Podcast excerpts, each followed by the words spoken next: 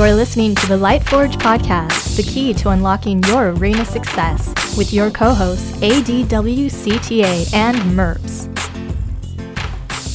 Welcome back to the Alterac card valuation stream. You thing. know what it is. We You know are what it is. There we go. reviewing uh, the newest expansion. This is deep cut, so we're talking about the uh, the bad cards. These are cards And that legendaries. yeah, and legendaries, which some of them are quite good. Uh, so these are cards that, uh, at least for the bad cards, the the, the non-legendary cards, you might have to draft a few of them. You don't want to draft them, and whenever you do draft them, they are going to definitely be one of the worst cards in your deck. So that's They the will- situation that we're in. Yeah, they will basically not impact the meta. Is kind of what we're getting at. The legendary cards you won't see enough for it to impact the meta much, and these other cards are just so bad that people will not draft them enough. Uh, Yep. It's kind of where we're at. So the first card, these are ones rated D plus. D plus is where your Crocs and your Raptors are.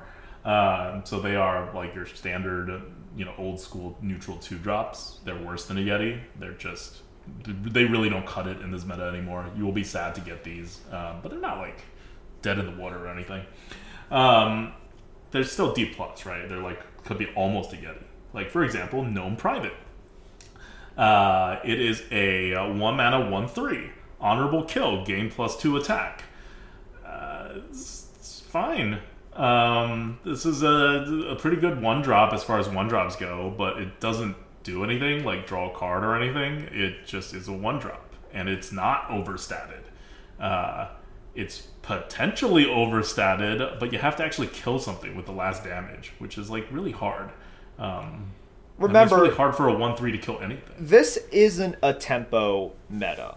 So your advantage of putting something out on turn one, especially something that's not like offensively oriented to even try to, you know, put that pressure on, uh, the reward for you doing it just just isn't that good. Um, and how many people are going to be playing like going to be playing that one one or two one on turn one? My guess is not that many because people will recognize what sort of meta it is and not, you know, try to tempo out that 2 1. Like, it's just not a good play. It's not something you want to draft, right? Um, yeah, for example, Mecharoo is back. I'm not going to prioritize Mecharoo in my drafts. I, I don't think you should either um, because once again, that's not the game that people are playing, and they have too many ways to remove you. So I don't know. How about that corporate? Set up the corporate for your three drop and the Right. Mecharoo second body.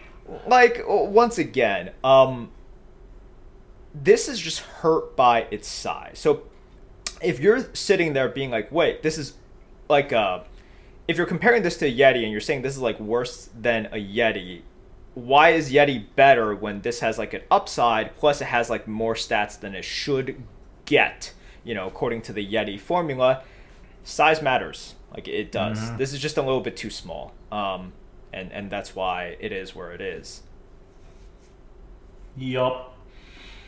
All right. Uh, next up is Gankster. Gankster is a two mana four two stealth. Super good, except it has a drawback, which is after your opponent plays a minion, attack it. So it's bad. Oh yeah, I mean it's it's not unplayably bad, but but, but it's, it's not good. It's worse than a Yeti. Um, your opponent gets to decide how it takes the four damage. That's that's bad. Yeah, this is. I can imagine scenarios where you play this and it actually makes your opponent's turn a little bit awkward. There's too many instances where it just doesn't. Um, yeah, it's fine. Uh, but w- once again, like if you look at where a uh, two mana three two is, it's like right here, right? It's like so we value it basically the same as like a, a normal raptor. Um, Yep. it, it's just like sometimes it'll be better, sometimes it'll be worse. So that that's why the score is where it's at. Yeah. Uh, someone in chat said it's like a face up snipe. Yeah. I mean, it's exactly a face up snipe. Um, and we've always thought Snipe was okay, right? So this is like okay. It's like a two drop. Like Snipe was an okay two drop. This is an okay two drop. It's not good, um, but what I like about this uh, over snipe sometimes though is that sometimes your opponent doesn't play a minion. Sometimes they can't play a minion. You know, they're doing other stuff, and then you actually just have a two mana four two stealth, uh, which is which is kind of nice. So, Yep. all right, that's a D plus. Uh, next up, another D plus card, Grim Totem Bounty Hunter. Grim Totem Bounty Hunter is a three mana four two battle cry destroy a legendary minion. This one's an epic card. Why do we have this stuff? Uh, I, I, like once again. Why, why do we have all of these like hate cards, eating cards, all of these things? Uh, why? What, what's the point? Like, it doesn't even matter what the score is for this thing. I don't even care. It's just like it could it, it, it could be an understated three drop, which sucks, like really bad, Mhm. or it can just swing the game. It's like stupid, and it's oh, let's get rid of the hate cards. Let's get rid of like all these cards that like, eat things and Dragon Slayer looks tame compared to the rest because it only deals six damage. It's like, oh well, you might not even kill a dragon. This this is really I- dumb. I hate this. I, I don't mind this as much as Dragon Slayer, uh, actually, because there's a lot less like legendary minions than dragons, and most legendary minions are like really, really big in that they come out in the late game and they do something on the turn that they come out. So killing the body of a legendary minion, it- it's like a assassin. It's like a cheap assassin that puts a body on the board, but it does so so late in the game that it, the swing is not as important. So I don't like as far as hate cards go because of its target because its target is legendary minion. It's it's not like as terrible I think. Uh, uh, as far as hate cards go, of course all hate cards are terrible, um, but that also makes it like just you know kind of not as good. All right. Next up, we have Snowblind Harpy. Remember, these are D pluses. These are about Yeti level. Uh, not Yeti level. They're below Yeti level. Uh, Snowblind Harpy's a 3 mana 3 4. Battle Cry, if you're holding a Frost spell, gain 5 armor. Um, I think this would be a Yeti. I think this would be exactly a Yeti. Uh, yeah, something like that. I mean, like, Like, this is not. So this would be like the highest of the D pluses. yeah, it's Like around we there. could have put this in C, and it would have been kind of the same. But so remember, Yeti is the lowest of the low C's, and then the, Or like the highest of the high. or D. the highest of the Literally high D line. pluses. We made that line Yeti. Yep. So this is like if you guys are like, oh, the the uh, effect doesn't. Do, yes, the effect doesn't do anything. like Yeah, we we, we agree with you there for this. four. This is right on the line there. So this is a this is a three mana three four, and that's where the score is. It's a three mana Mm-hmm. three four. That's enough. Yep. All right. So those are the D pluses, the ones that are slightly below Yeti. Now we're getting into the D's. So now we're getting into bad cards. Like really, don't don't draft these. The other ones were like try not to draft these. These are now like really don't draft these. They won't necessarily tank your deck, but you're gonna feel it. Like these are not good cards. Um, so the first one is a Iron Deep Trog. It is a one mana one two. After your opponent casts a spell, summon a copy of this. I I don't know what to say about it. God damn this! I mean, this thing is. Uh, So look, you you can actually get some value out of this sometimes, but it's mostly because I don't think your opponent cares. Yeah. Also, your opponent could have a coin. yeah. Like, keep in mind, if you play this on turn one and your opponent's player two, your opponent has a coin. If your opponent doesn't kill this before your opponent uses the coin, you just played a one mana one two one two, which is even better than Mecharoo. Yep. So look, this is this is a D. Well, we're Yeah, no like, if you're wondering why this isn't like just total trash, the coin is why this is not the total trash.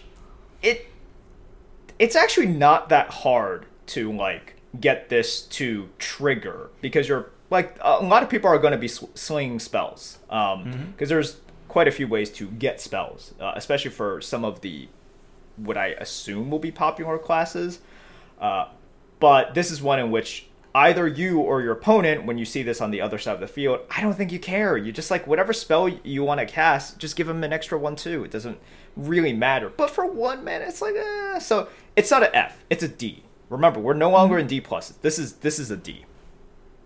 Is bad. D bad. tier is literally called bad. Like if you look at our spreadsheet. By the way, if you're listening to this, there is a spreadsheet that we are making public uh, that has all these. Um, if you're watching the video the day after, like starting on Monday, or if you're listening to the podcast, um, we'll we'll tweet it out at the end of our recording of all this. Um, and you know, if you're in chat right now, you know the spreadsheet. It's out there. Uh, just because we should have it, so that I think before this, Caro was doing it uh, and then sometimes he has to like go to sleep or something, and then miss chunks and stuff. So we just we're just putting it out there now, uh, so it's easy to, to follow along and see what our scores are. Uh, so that's Irondeep Trogg. The next one is a card we've seen before because we got it wrong before. In the last video and or podcast episode, you may have heard us say Stormpike Quartermaster was a C. And then we, we somewhat struggled to justify it, but there are certain use cases in which it would be decent. I kind of like it. I don't know. I mean, right, Merp still likes it, but this was because I initially put it in the wrong column. Put it in C. I meant to put it in D. The math says it's D. This is the two mana two two. After you cast a spell, give a random minion in your hand plus one plus one. The coin counts. A lot of spells in this meta, but it's still a two mana two two. So it's pretty bad on turn two. It's almost unplayable on turn two. Uh, and later on in the game, you get some like you get a decent size card advantage with it, better than normal two mana card, but still like you know around a Yeti. All right. so- well, that's where it's at. I don't care Yeah. enough to to really fight for it. Uh, But Okay. yeah, sure. It's it's it's bad, guys. I think Merps irrationally likes this card. I, I, I kind of like cards like that. So you know, people are mentioning history buff. I'm like, oh god, I love history Okay, buff. history buff was a much better card. Well, yeah, It was a I, I'm, I'm not 3/4. saying that, like you know uh, this is better or even close to history buff, but I, I'm saying I do really like cards like that. So I I can see why I might potentially be a little bit swayed. All right, potentially. Uh, okay. Next is Reflecto Engineer. Reflecto Engineer is a bad card. Don't let anyone tell you different. It's a 3 mana 2 4. battle cry swap the attack and health of all minions in both players' hands. Yeah, I don't I don't even know how to really like analyze this. Um Here's the thing I will say. Stats are just very very polarized nowadays, such that it's much more common to find something that has super high attack and low health or low attack and super high health. Um you could mess up your opponents in some way a lot of times you're messing yourself up in interesting ways as well. But here's the one thing that is consistent: the stats for the cost suck. So that that we, we keep we, we need to one- keep hammering this home. Three threes for three and two fours for three are terrible. Yeah. So that at the end of the day, it's like that is the one consistent thing. Um, and I see some people that are like, "Ah, I'm taking it because I love it." You know, do it. I, it's it's a funny card. It is a funny card. It'll create moments. Um, It's I- bad though. yeah, I I can't see this being good, but I can totally 100% understand if you want to take it every single time. All right, next up is Frostwolf Warmaster. Again, we're in D. These are bad cards. It's a 4 mana 3 3. It costs one less for each card you've played this turn. Okay. Do you want to? And we are emphasizing this again. Two fours and three threes are bad. I don't care if you can play three cards in this turn and this card only costs one mana and it is turn six or something. It is still a 3 3. Okay. you can coin this out and it's a three mana three three. That is sadly probably one of the better uses for this card. It is bad. Next. Uh, next we have Frozen Mammoth. Four mana six seven. This is frozen until you cast a fire spell. So this is a D in fire classes only. If you do not have access to fire spells, this is obviously an F. Yep. Uh, I love the flavor. It's it's it's really good. Like I I I love the kind of flavor and, and uh, just just the creativity of this card. But yeah, it's not it's not good. It's it's not good even if you have fire spells because you won't have that many fire spells. And you're forced to use it after you play this card. Yes. Which, like, is, fire spells are generally conditional of some sort, right? They're removals or whatever, so you may not want to use it. Magisto ALC says this card should have had taunt. No, no, that would make it too good. This card should not have taunt. Wait, if the if this had taunt, uh, we'd be talking about an actual Like, Like- like a B card. like a yeah, like a B card, something really good. yeah, actually. this would be something really good if it taunt. It should not have taunt. No. Thank God it doesn't have taunt. All right, so that's all the cards in the set. That's not legendary and that is neutral. We've gone over all of it. Again, uh, you don't have a lot of useless cards, right? Even most of the bad cards, something like Irondeep Trogg that you kind of look at and you dismiss. It's like, well, your opponent has a coin. They want to use a coin. This could be actually really good as a start for you. Like, there's kind of a place for all these bad cards. Not as in that'll make them good, but as in that'll make them okay. So the power levels, even at the bottom end, are pretty good for this set. Um, and um, the power levels on the top are insanely good, but there's not a lot of them.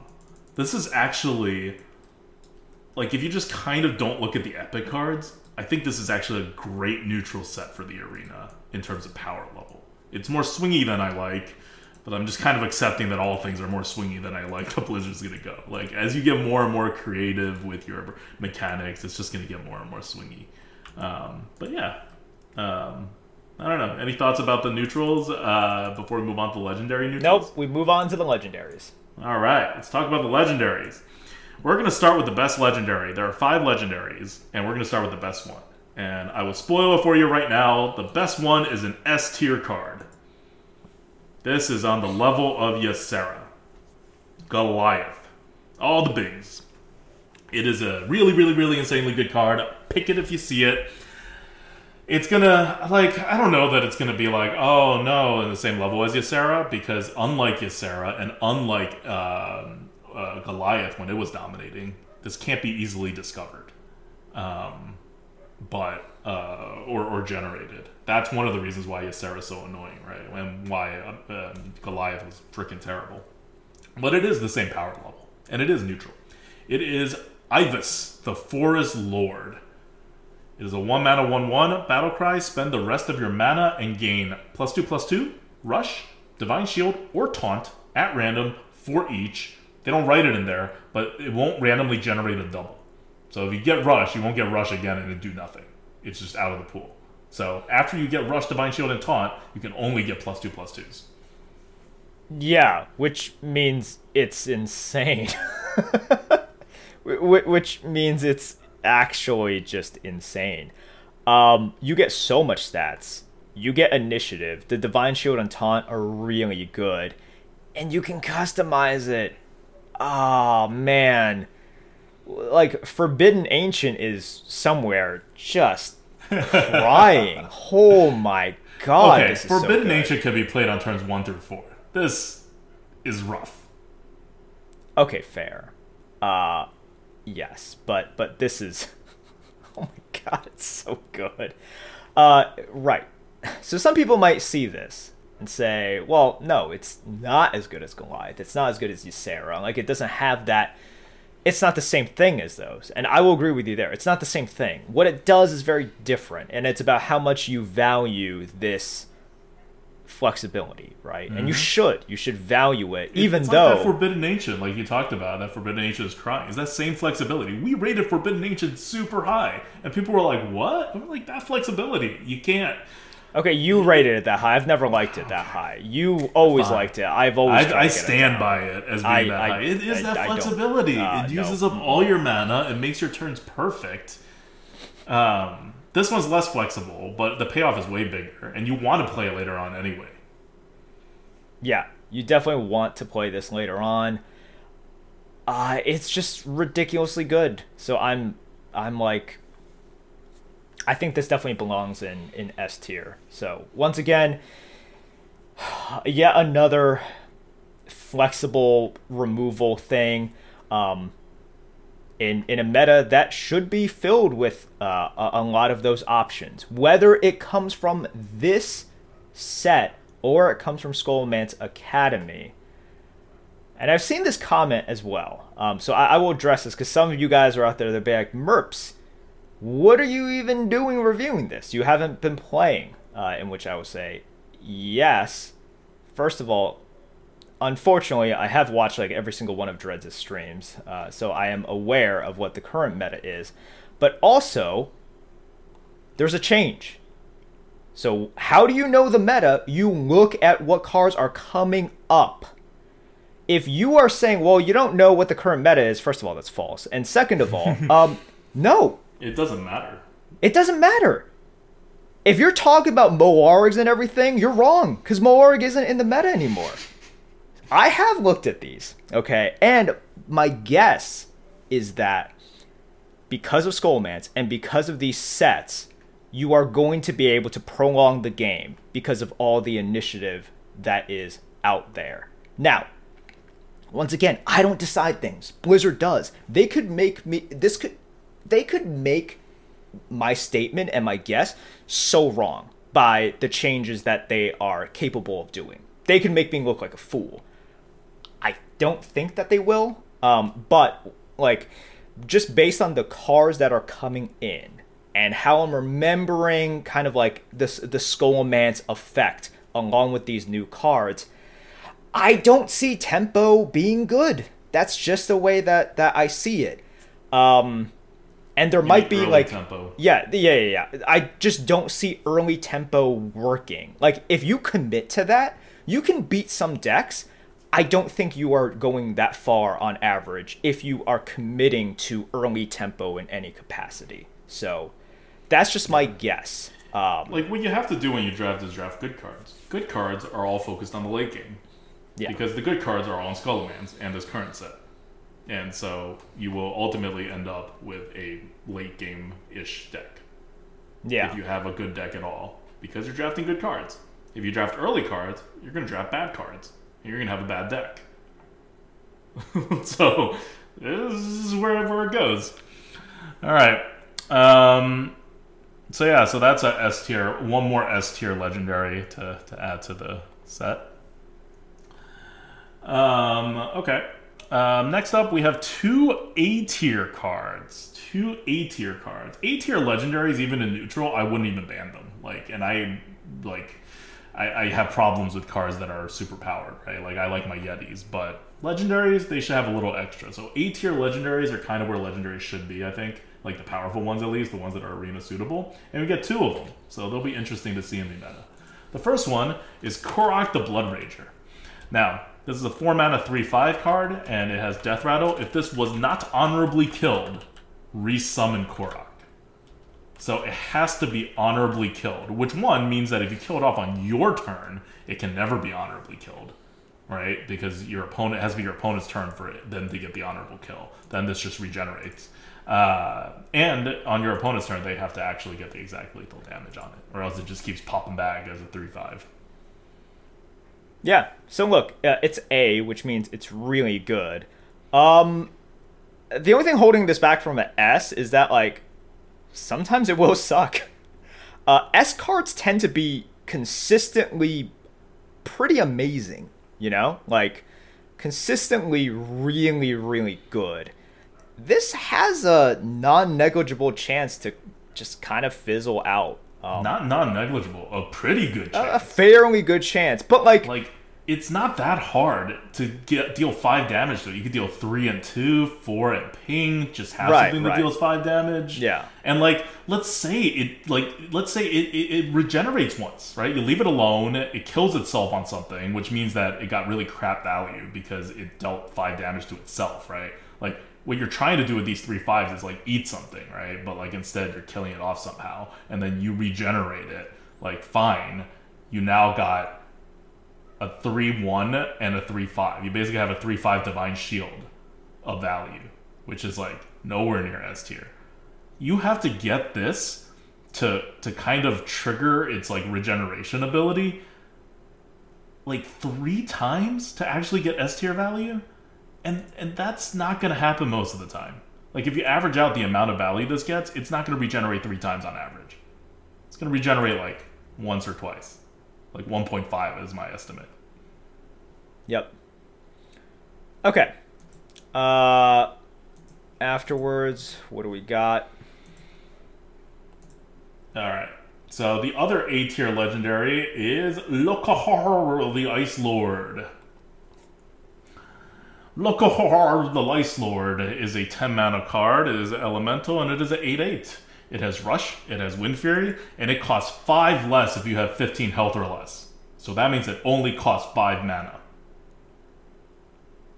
Holy shit, that was terrible. We we, we were we are never discussing this card after we discussed it this time. Loco okay?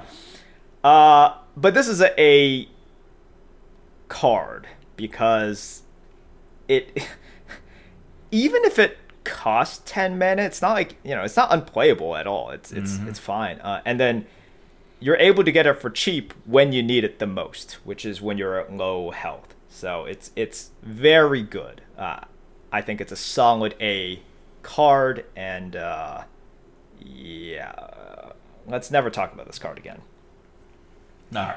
Well, yeah, I mean, this should be uncontroversial. It's not an S tier card because it doesn't do that much. Like, it only deals eight damage twice, and then he has to be remove it, which you know is a ridiculous amount of stuff, but it's not absurd.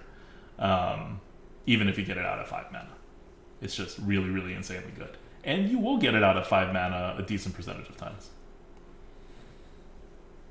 Okay. Uh, then we have the two remaining legendaries. They are bad. Uh, they are D tier. Uh, they are both four mana four fours. Uh, one is Drek'Thar. He is a four mana four four battle cry. If this costs more than every minion in your deck, summon two of them. You are not going to have a deck with only three mana minions and below in arena. So this is just a four mana four four. The other card is pretty much the same. It is a Vanndar Stormpike. It is a 4 mana 4 4 battle cry. If this costs less than every minion in your deck, reduce their cost by 3. You are not going to have an entire arena deck with 5 mana car, uh, minions and above. And, and if you do, you lose. Um, So, so- these, we're treating these as 4/4s. strictly four mana four fours. Yes. That's that's it. Um, yes. Anyways, uh, people are saying that we missed Tower Sergeant as well. Did we miss that? I actually don't remember us talking about Tower Sergeant, so we might have missed that. Oh, did we miss Tower Sergeant? I think we might have. We missed Tower Sergeant. Oh, God. Okay. All right, let's talk about it right now because All right. Well, yeah. Uh, we missed Tower Sergeant. Uh, it does not belong in this video. It is a C. Uh, it is not in the. We, we do D plus uh, through F in this in this one, so it should have been the previous video. Um, and uh, and conversely, right, Stormpike Quartermaster should be in this video, but was in the previous one. So uh, I guess we're, we're just doing we're just doing stuff now. Tower Sergeant's a four mana four four common.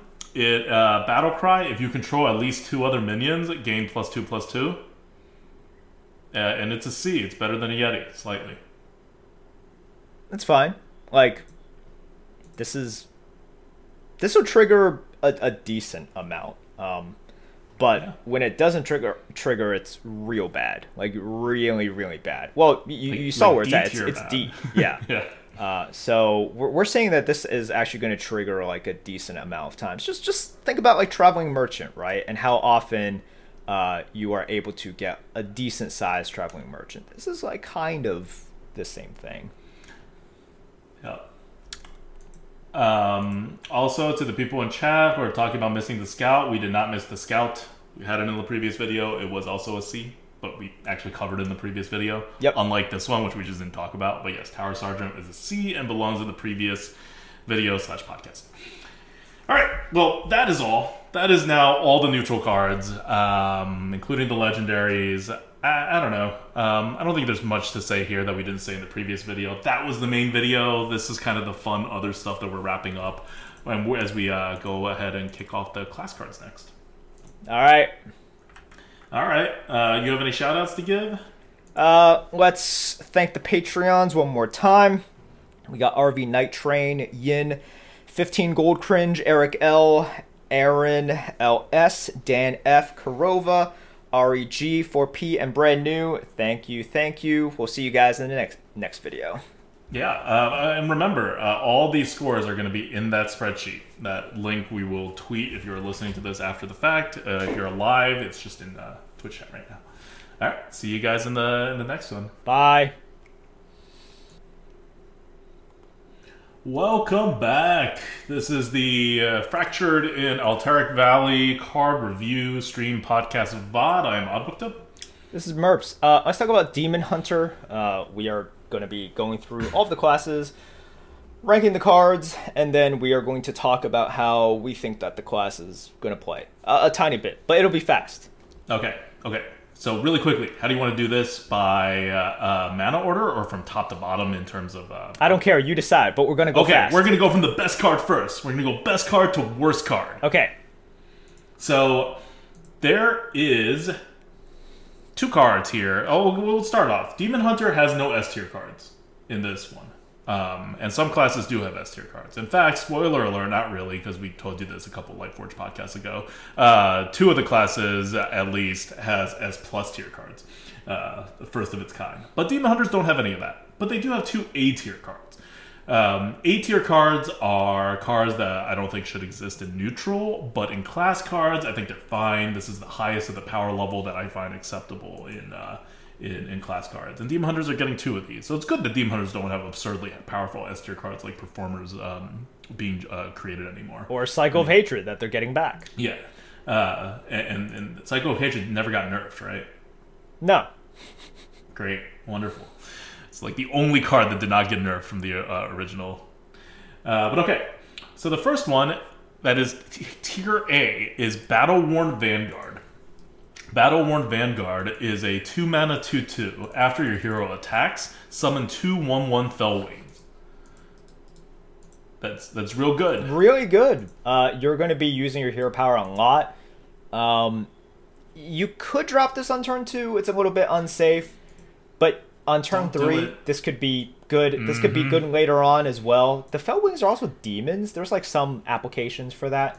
Um, man, you just get so much stats. Uh, On turn really, three, really it's four fours worth of stats plus your hero power Yeah. deal one damage. So it's like a super overstated turn three. And then if this doesn't die immediately, every single turn you get two extra one ones when you use your hero power, which you would anyway if at all possible. Yeah, uh, super duper solid. In like, it's not a blowout card, right? You're you're gonna see some of these cards, and this isn't a card that blows out. But man, this is gonna contribute to so many wins because uh, it's so good. It's so flexible. It can turn the tides uh, really early on. So this is the kind of like card that I I like. You know, it's not it's not a swingy A card. It's just like a nice consistent A card that is like at, at the kind of the the line in which I'm like, yeah, you know Yeah. what? I don't think this is hurtful for arena. This is just like real good. Yep, yep. Like these are the kind of swings that are okay. Barely. Uh, next up, we have another A tier card Flanking Maneuver. Flanking Maneuver is a 4 mana card that says summon a 4 2 demon with Rush. If it dies this turn, if you're summoning it, it better freaking die this turn. Summon another. You are only using this if it dies, like pretty much. I, I, and I don't understand if it doesn't die. What? There's a one attack thing that you really need to kill. Um, but yeah, it's like a double huffer. It's like a, uh, it's like that mummy card, right? That um, Yup. that warriors The, have. the, the Warriors have, yeah. Yeah, it's it's that restless mummy, right? Mm-hmm. Um, but like even, well, not always better, but a lot of the don't think it's times it'll be. That, that mummy card is probably like an A plus, honestly. I think that mummy card is better than this card. card. 'Cause that Uh, mummy card's uh, three mana, deal three damage twice. what? No, it's not three. Ma- what? Oh no, is that four mana? Yeah, it's a four. Wait, Oh, how okay. good do you think Mummy is? What the hell? I thought it was an insanely good card. I mean, Okay. it is an insanely good card. it's not that even better good. card. What the heck? I don't know. It's Hearthstone now. It's, It's, a okay. No, no, no, no, no, no, no, no. But that wasn't printed. Like that was printed like years ago. Oh, that's true. That was printed years Jeez. ago. All right, sorry. I just made the 2022 version of it. You'll see. I'm Yeah. just ahead of my time. Adulta actually uh, gets all these leaks, so he's just like leaking uh, cards from like two expansions out. Okay. Oh my god. Yeah. Yeah. All right. Well, take this. It's eight damage for four mana. It's good. Really good. Uh, next up, we have a B tier card. There's only one B tier card, and remember, B tier is good. I know. I don't know. Like I don't know if people think B is good. Like in my mind, I don't think B is good, but I was raised by Asian parents. Uh, I think maybe people generally think B is good, but for us, B is good, right? In our tier list, B is good. That's the bulk of the cards. If you know in the in the neutrals, there was one B plus, and one A and one S, and everything else was B or below. So B is good. Dread Prison Glaive, one mana, one three weapon, honorable kill. And keep in mind, this is Demon Hunter. You can adjust your uh, your attack, so honorable kill is much easier to get. Honorable kill. Deal damage equal to your hero's attack to the enemy hero. Okay. It's a good weapon, you know. I, I don't The- know. Yeah, like so. We'll, we'll start with one thing. Weapons are really good for demon hunters because their hero power allows them to adjust for damage. One of the problems with weapons in all the other classes is your opponent knows what you can do the next turn after you use it, and that kind of makes it a little easier to play around. With demon hunters, there's a variation of at least plus or minus one, which makes it really hard to deal with it. And this weapon, because it lets you have plus or minus one two, will make setting up honorable kill super easy. And it has its own honorable kill that, like, yeah, it doesn't seem like much, just dealing some extra face damage to the opponents. But you're a demon hunter. You're always pushing random face damage to your opponents. That is a vital part of your entire game plan. And so, getting that extra like three to five damage onto your opponent's face is so important. Um, and that's actually a large part of the value of this card. Like, if it did not have this honorable kill, this card would not be like a, a, a B rated card. Oh yeah. I mean, like that that damage is good. Face damage has only gotten more and more important. Um, putting pressure on your opponent, invalidating some cards in their hand, it's very uh, good nowadays. Okay. So next up, we are at C plus. At C plus, we have Field of Strife. C plus, um, you know, it's still still a very good card. Uh, it is a two mana card. Field of Strife is the first card we're gonna see of these like I don't know what called, like environments or like battlefields or just like an area. Uh, I think it's a very interesting concept. Like design wise, I freaking love this. But it, it acts like for the next three turns, something happens, right? At the end of every turn. And so here it's your minions have plus one attack. So when you play it, all your minions have plus one attack. And then it will continue to have plus one attack until the end of three turns from now. So it, it, that that's kind of the effect. It's like a, a not a permanent effect, but like a three turn effect that just remains the same. So I, I really love this kind of design decision for Hearthstone, which is kind of a game that doesn't have the uh, Magic the Gathering equivalent of like enchantments, right, or things you can do. This is uh, kind of a way to work around that. Um, and uh, this one is a uh, C plus because, well, um, you're really getting most of your value on the first turn. Your plus one attack with initiative really good. Surprising your opponents possibly getting lethal even super good.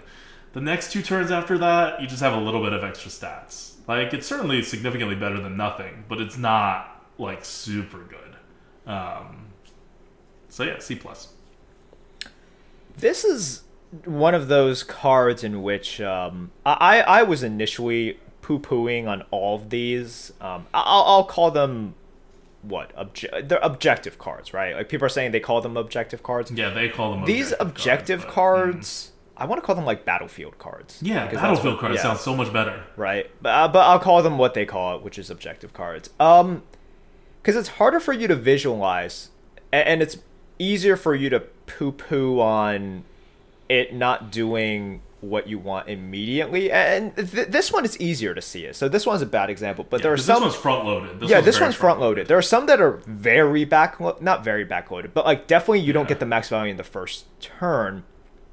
And my first instinct is to be like, oh, that sucks.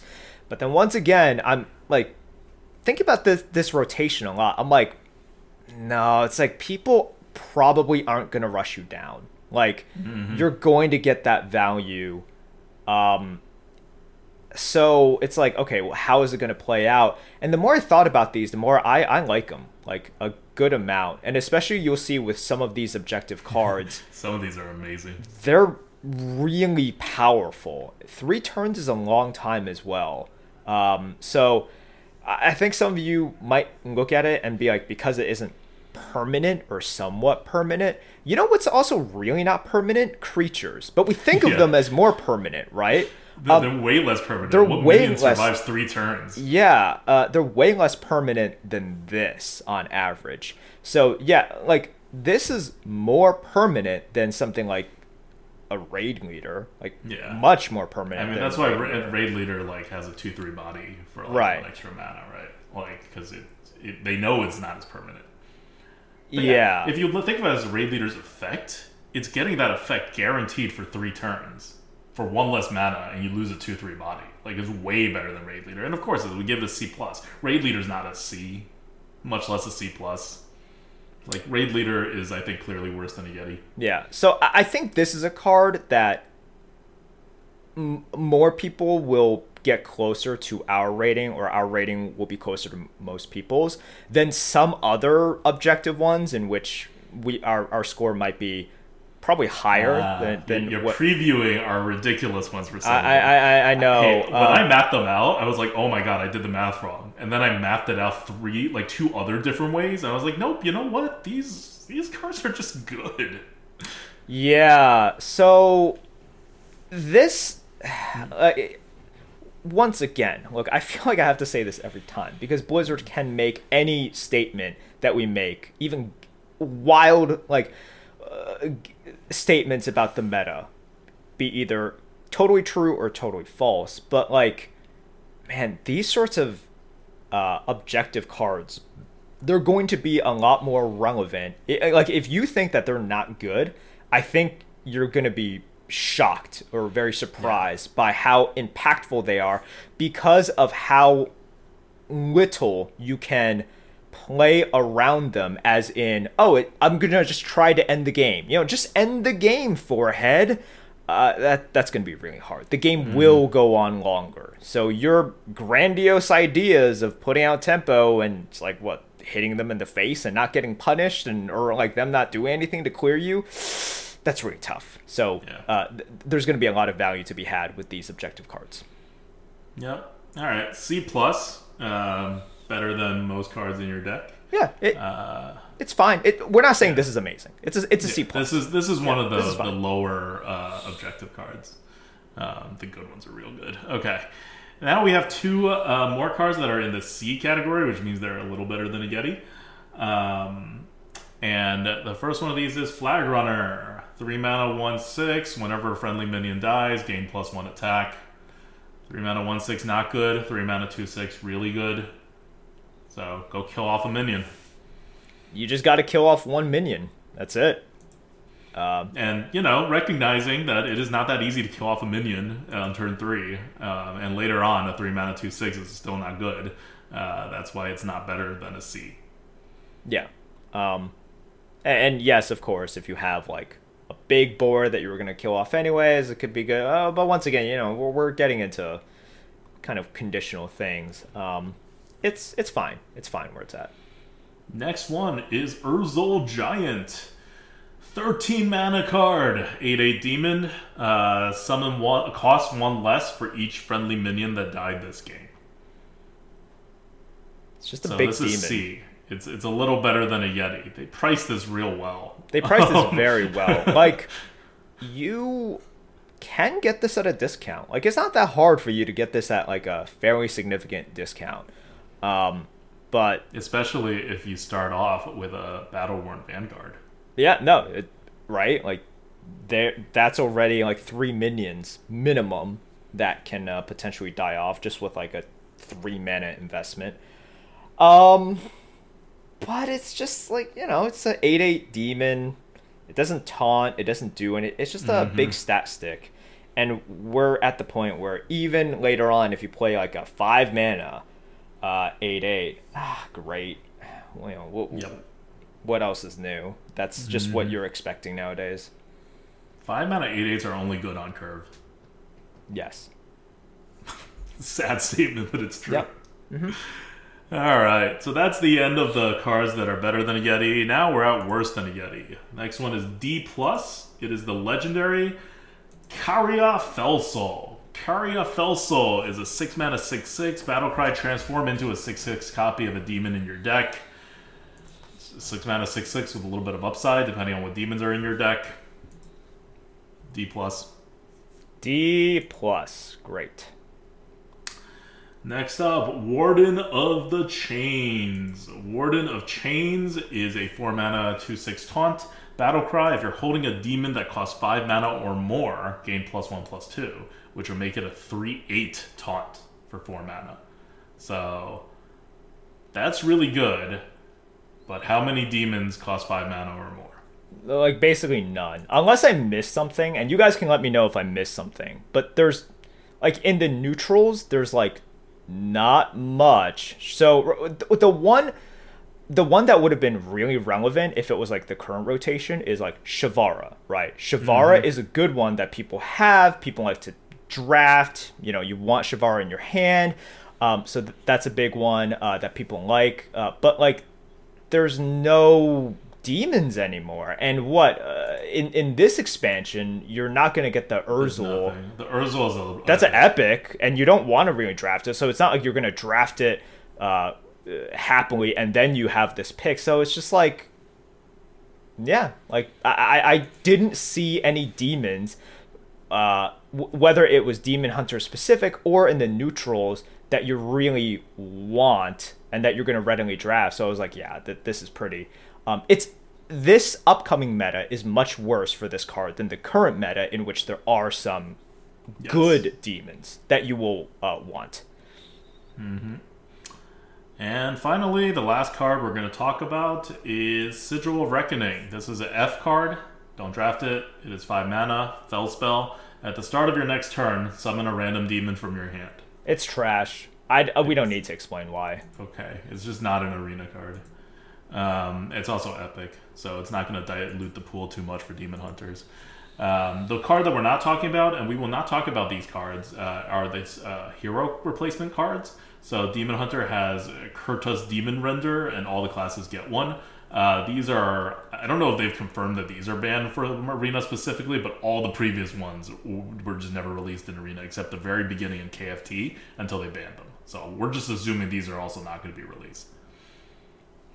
Yep, that's basically it. So look, Demon Hunter got some good cards. Um, nothing that really causes concern. I, I don't think. You know, they, they, they play in this way that we're used to. They have good early game tempo. Um, they're able to sort of remove as well. And that's sort of, you know, this is like a pretty tame Demon Hunter expansion. Because yeah. if you look at it, you're like, oh, there's, you know, they didn't release another Performers. They didn't release another Cycle of Hatred kind of card. That's pretty good for Demon. Well, bad for Demon Hunter, but pretty good for arena health when it comes yes. to demon hunters being oppressive. Yes. Um, and Cycle of is coming back, but Performers is leaving, so we're, we're you know, it's demon hunters are being demon hunters, and uh, I really like uh, these these cards. Like Battle Worn Vanguard is just a good demon hunter card. Like this is the kind of card I want demon hunters to have as their like top of the line like kind of card. And flanking maneuvers, you have four mana hard removals now, so four mana deal four damage to two different targets is like fine. Like that's not even like a super terrible for the meta kind of like deal. It's just powerful. Um, I don't know how flavorful this is for Demon Hunter, but um, just overall power wise, like it's it's a, it's a fine card. Like it's not ruining anything. So and and like Dread Prison Glaive, I think is just a very well designed card. I mean, they obviously didn't design it for the arena because they don't design anything from arena. But I think in arena, this is such an interesting and good card because it really sets you up for your aggressive game while letting you play around with so many different things. Like an honorable kill meta, this is this is so so interesting. Like I'm very much looking forward to playing with Dread Prison Glaive. I think it'll just be fun. Yep, I think it's gonna be fine. Um, the biggest boogeyman is still gonna be Cycle of Hatred. Uh, now we are not in a meta that is going to have Scorpid in it, and Scorpid really enabled uh, cycle of hatred because they could discover it and Demon Hunters didn't have that many cards, so really your chance of discovering any specific spell was much higher. And Um, the, the panda's also not in because Stormwind is not in. Yeah, the panda is not in, so it won't be as bad potentially. Uh, but Cycle of Hatred is going to be draftable, and sometimes through other means of generation. For example, Mage Scribe is back in, and every Look class how is going. quick chat is. As oh soon as yeah, like like right before you get to Mage Scribe, everyone's thinking it, and someone in chat's like Mage Scribe. I, I mean, of course. Well, Mage Scribe is like the main way to generate now, right? Because you can generate two spells. Everyone is going to pick it. Uh, Mage Scribe is every class is sort of like big drop of choice, right? Because it costs six mana, but you're not gonna you you don't drop it on six too often. You drop it later on so you can play a spell, and then it gives you the the stuff. Uh, and then of course it's random, so you don't know what they got. It's not like they picked it. Uh, and then it just makes it more painful when it does hit. But uh, yeah, we're, we're not looking at, at like a terrible um, in terms of health expansion for Demon Hunter. We'll see. It it just it really matters like what they do with Cycle of Hatred. I think that will determine how painful it is to play against Demon Hunter. Otherwise, they're just going to be the nice tempo oriented uh, class. A nice demon hunter for a change. All right, uh, that's it for us. I want to give a shout out to uh, brand new uh, and 4P. I don't know what 4P is doing if she normally starves with you or this, but I know brand new wants food, and uh, we're not going to eat food until we're done with this. Which Wait, is why can't she just many, order many hours. delivery and then eat it? Oh no, we're we're uh, what do you call those? Um, the the unhealthy relationship where you have to do codependent, and so we have to eat dinner together, and so we're gonna grab some McDonald's, uh, hopefully before midnight, which is like in five and a half hours from now. So Don't you guys have like can't last for five and a half in hours. the house that she can eat? Oh yeah, sure, but you know, snacking's different than a meal. Anyway, shout out to our significant others for putting up with this, and uh, yeah, um, we'll see you in the next episode, which is about what is it about? Hunter, Hunter, Druid. Druid, not Hunter. God, I should know the order of things by now. it should be it should be Druid, uh, but yeah, uh, if you guys want this in physical form, uh, there's a spreadsheet somewhere around like a Google Sheets. Uh, we'll keep that updated as it goes. Um, so yeah, see you guys uh, in Druid. Bye. Welcome back to the Fractured and Alterac card review stream podcast, etc. This is Adwicto. This is Merps and this is Druid. Okay, let's talk about Druid. So we're going from like the the scores of things. The right? top score card, there's this is an A, just like Demon Hunter, this is an A, no S tier cards here. It is Claw Fury Adept. This is the only A. Okay, there's another A, it's a legendary. We'll talk about it next. But Claw Fury Adept is A tier, so very good card, but still within the realms of acceptable, you know, balance wise for uh, for Arena. It's a two mana, two three beast. Looks like a cat. I don't know. Bear? Bear. Like a bear cat. Two mana, two, three beast, battle cry. Give all other friendly characters plus one attack this turn. So That includes your face. at minimum, you get a plus one attack for you know you as the druid, your face, uh, and with the potential for more. So this is just really good. You, you know, you get the croc vanilla stats, you get the beast tag, which you know you might be able to do something with, um, and then you also just get this huge bonus for doing literally nothing. Like you just get it. That's really freaking It's good. very good. It's very good. Very, very good. But this is like how busted S tier cards are. That we look at this card and we're like, it's an A. It's an A. It is not an S tier. Yeah. This is okay in this meta. Like, this is not ruining the meta. This is just a really powerful card. Yep. All right, all right.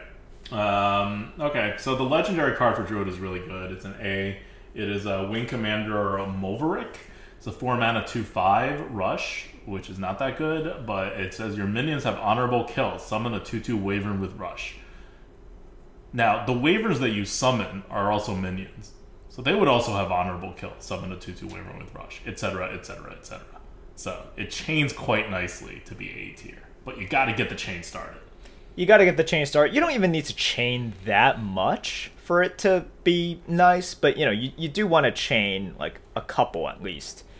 Uh, but yeah, like really nice, especially because the stuff that you summon also has rush. So lots of initiative, lots of value, all in one card. All right, now let's move on to the B tier cards in Druid. Druid's kind of boring this expansion, not gonna lie. Um, so we're going through these a little fast. But the first B tier card is Frostwolf Kennels. We talked about these objective cards, environment cards, whatever you want to call them, location cards, and this is the Druid one. Frostwolf Kennels is three mana. At the end of your turn, summon a 2 2 wolf with stealth. Last three turns. Cool. Um, the stealth is nice because they can't trade into it. With a 2 2 wolf, you really are worried about stuff trading into it to value trade. Like, Corporals. corporals. Uh, but they just get dominated so much by other stuff. Uh, so having stealth really important. And then, um, yeah, you're anti-tempoing at the start, but then you you do get it back. Like you get it back very very well. So it ends up being a nice card. Yeah, it's B. B is a good card. Um, outside of three cards in neutral, the rest of the cards released in this set in neutral, the highest ones were B. So this is where it is. Um, you do end up with six six worth of stats, but they trickle in really slowly, which means they get initiative really slowly, and that is a problem. Like you are going to lose the board, and you are set up to get it back, but not like that well set up. Like imagine having um, like think of these uh, cards as especially the minion generating ones. Think of them as uh, the ones that are like oh god why am I blanking on this? Um, the ones that aren't part of the board, like you just get a round thing. What are those called? Cards called? What? Like they're hidden on the board when you play it, and they pop out after two turns. God, I'm missing. the Dormant? keyword. Yeah, dormant. There oh we go. my god. What is Ugh, wrong with a- you? it's been a really rough couple weeks at work. Oh my um, god. I've I've literally not stopped like working since like early Saturday morning. Okay. All right. um, Between work and doing Hearthstone work, of course. Uh, so uh, at the end of your turn, summon a two-two wolf with stealth. It, it kind of the next two. Think of it as dormant one and dormant two. And if you know something about dormant, you know that dormant you get more stats. You actually get the stats as if you paid the higher mana cost. So like a dormant two drop would be a uh, for one turn would be a three drop, right? Uh, a dormant two drop that for two turns would be a four drop. You would get it Yeti when it pops out. So when that last two two pops out, it's really just compensating for how slow it is. And when the first two two pops out, like t- three mana for two two twos is normal. Three mana for two two twos with stealth is really good, right? But one of them is dormanted, so that's kind of there. And your last one is kind of a bonus, but not like really. So when you math it all out, like this is not really a three mana six six. no. You, you, you're paying for it with the dormancy. It's still a really good card. That's why it's a beat, but it's not like a busted card. Like you can't think of it as a three mana six six. Yep. Um, so yeah, I think this card is interesting because some people uh, I see in chat are like, "Why is this only a B?" And then some people are like, "How is this card any good at all?" Um, and, and I think it just comes from how people value kind of well, first of all, how people see the meta, right? Because if you think this is slow, remember, um, I, I, I don't think the meta is going to be as fast as you possibly think it might be. Although, like, I have no idea what's going on in your heads. All right, especially you guys in Twitch chat because you guys are a weird bunch of individuals. Um, Almost like there's hundreds of voices in your heads. yeah. Uh, but yeah, like this one, it's just like if you think it's good, it's probably not as good as you think it is, and if you think it's bad, um, I the meta isn't going to be as fast as you think it is. It's, it's definitely not bad. We rated it a B for a reason. Like, Yeah. it's, it's going to be a good card. It's not going to be a busted card or anywhere near it. yeah. Okay. Uh, next is Dire Frostwolf. Same same score. Uh, also a B, so a good card. Four mana, four four stealth. So already okay. Death Rattle. Summon a two two wolf with stealth. Bonus. Bonus two two wolf with stealth. pretty good. Like, all right, four mana four four is not good. That's a D. But uh, the fact that this With, with has stealth, stealth, it's already yeah. a C. stealth, and then the other two two has stealth. It's good. So it's it's very solid. This is the kind of arena card that I really like. You know, there's no variance in mm-hmm. it. It's just like good. It's got that like 20, 21 power level. Yep. I, I like it, man. All right. Next up, we have a C plus card. C plus is Capture the Cold Tooth Mine. Uh, this is uh, C plus, and it is an epic card. It is two mana. Choose one. Draw your lowest cost card, or draw your highest cost card. You don't want to draw your lowest cost card unless you know exactly what it is and you need it to solve a problem on this turn that you can't solve any other way. You want to draw your highest card, and then you want to play it because it's really big. Yeah, I I think a card like this, people might just be like, wait, you're paying a lot just to draw your highest card. Do you guys know how good highest cards are now? um, and the thing is, like, the only problem with big cards, and it's a big problem though, you can't play them early. So you can't have them in your hand early because you could die. But as you get into the mid game and late game, you really want whatever the card is. It could be just a proto Drake, you would really want that. It could be something like Survival of the Fittest. Um, so when you are drawing that big card right now, it is so good. Like you will happily pay this in order to be able to draw that giant card. So yeah, I, I- think this is one that people can also look at easily and be like, whoa, wait, you're like overpaying to basically draw and play the big card. It's like, yeah, at that No. point of the game, I will happily overpay. Yes. Yep. Uh, it's a C plus. It's significantly better than a Yeti. Like this is almost a B level. Yep. This is a very good card. Mm-hmm. Uh, don't do not sleep on this card. Yep. Um, okay, so the next two are C level, so they're a little bit better than a Yeti. Um, and they are first one is Heart of the Wild, three mana, give a minion plus two plus two. Then give your beasts plus one plus one, like all your beasts. It's a weird card, but it's fine. Like, I don't know, buffs are good in Druid. It's not a great buff. It has a weird beast synergy, but it works. it's fine. Like it, it is what it is. Th- there are beasts, and remember, like glutton is gone, so you know you, you you can you know like the beast can come out of hiding now.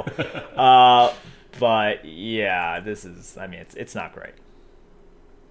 Um, okay, and next is Pathmaker. Pathmaker is a three mana, three four battle cry. Cast the other choice from the last choose one spell you've cast.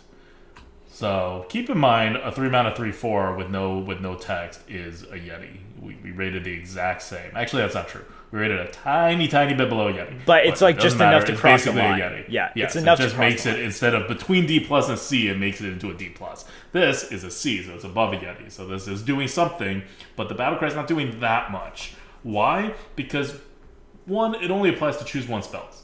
Not all choose ones, just choose one spells. Two, that means you had to have a choose one spell in your deck, have drawn it, have played it.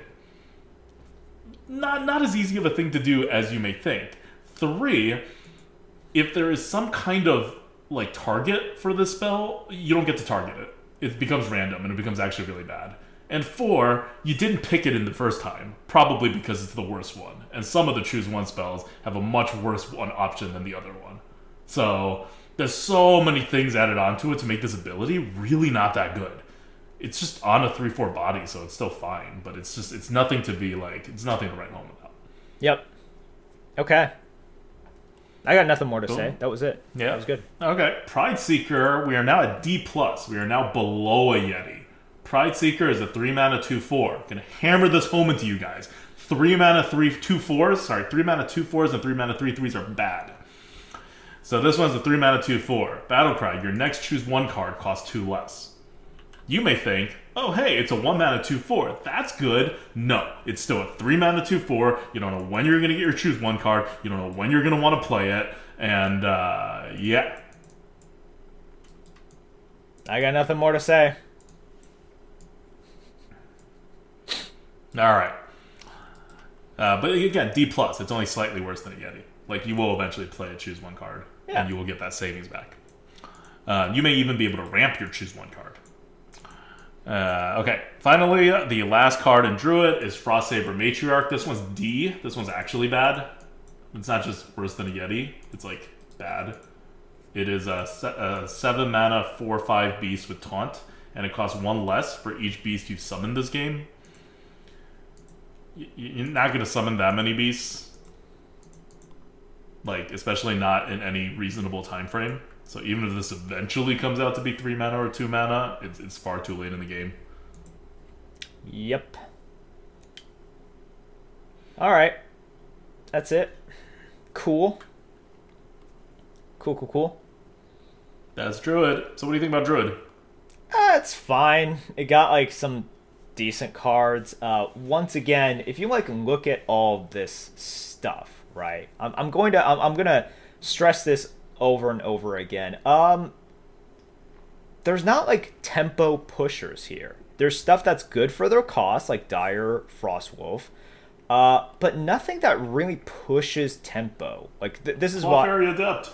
uh, yeah, yeah, like It's the best Druid card. It's like the best Demon Hunter card. They're tempo cards. You can't say there's nothing that pushes no, no, no, no. tempo. But, but like, so, so there's stuff that capitalizes on you having it, but like, I, I don't see sort of like you know, uh, a, a card like Gib unnerfed Gibberling right into like all of this this stuff.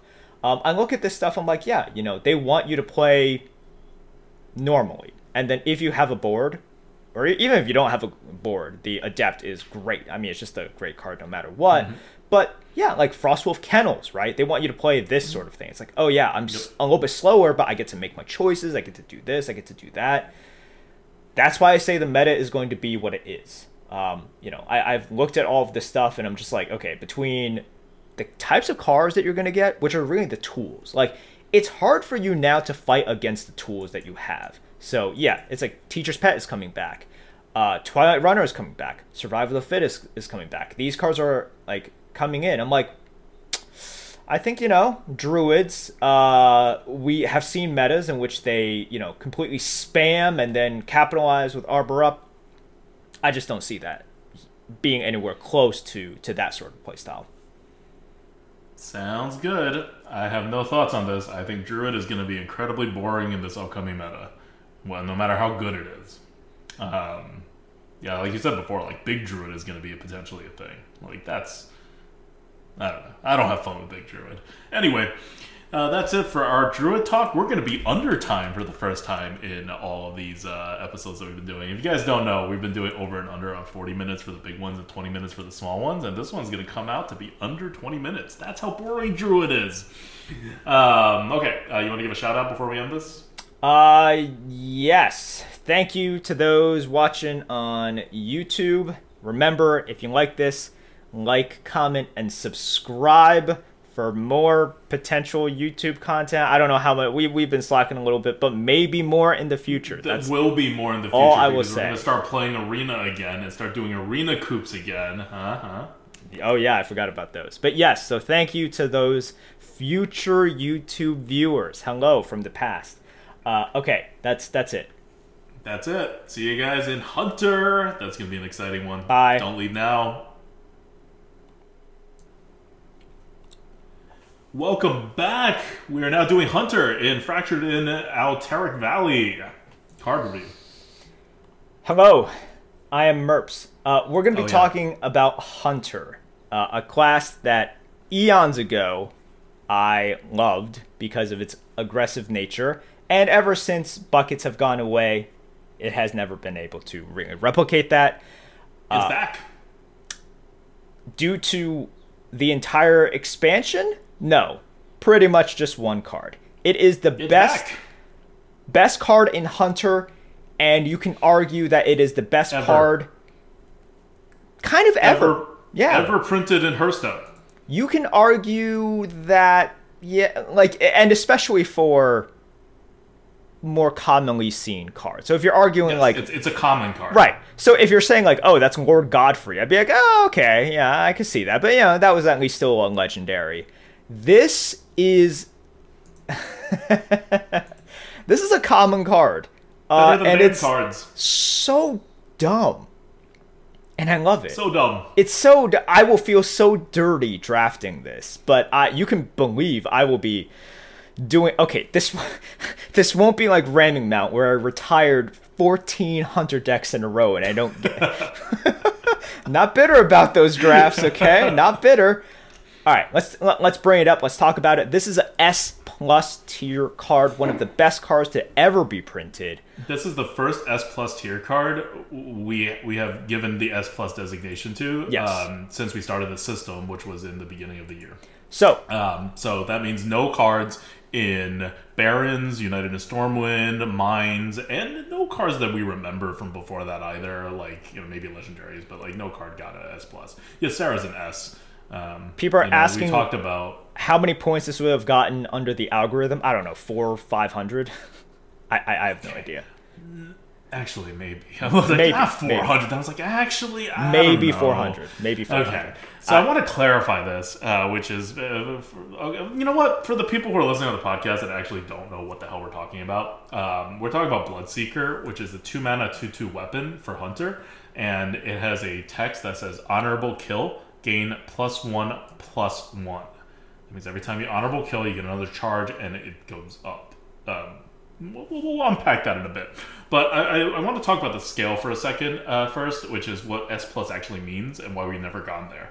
So S plus is actually a part of the scale. It's not something we made up for this card. It was always a part of the scale.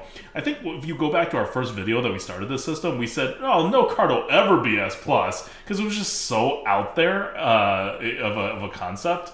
And uh, when we first started the scale, I think this was also like, yeah. Uh, anyway, uh, we're, we're, we're here now, but this is actually an S plus card.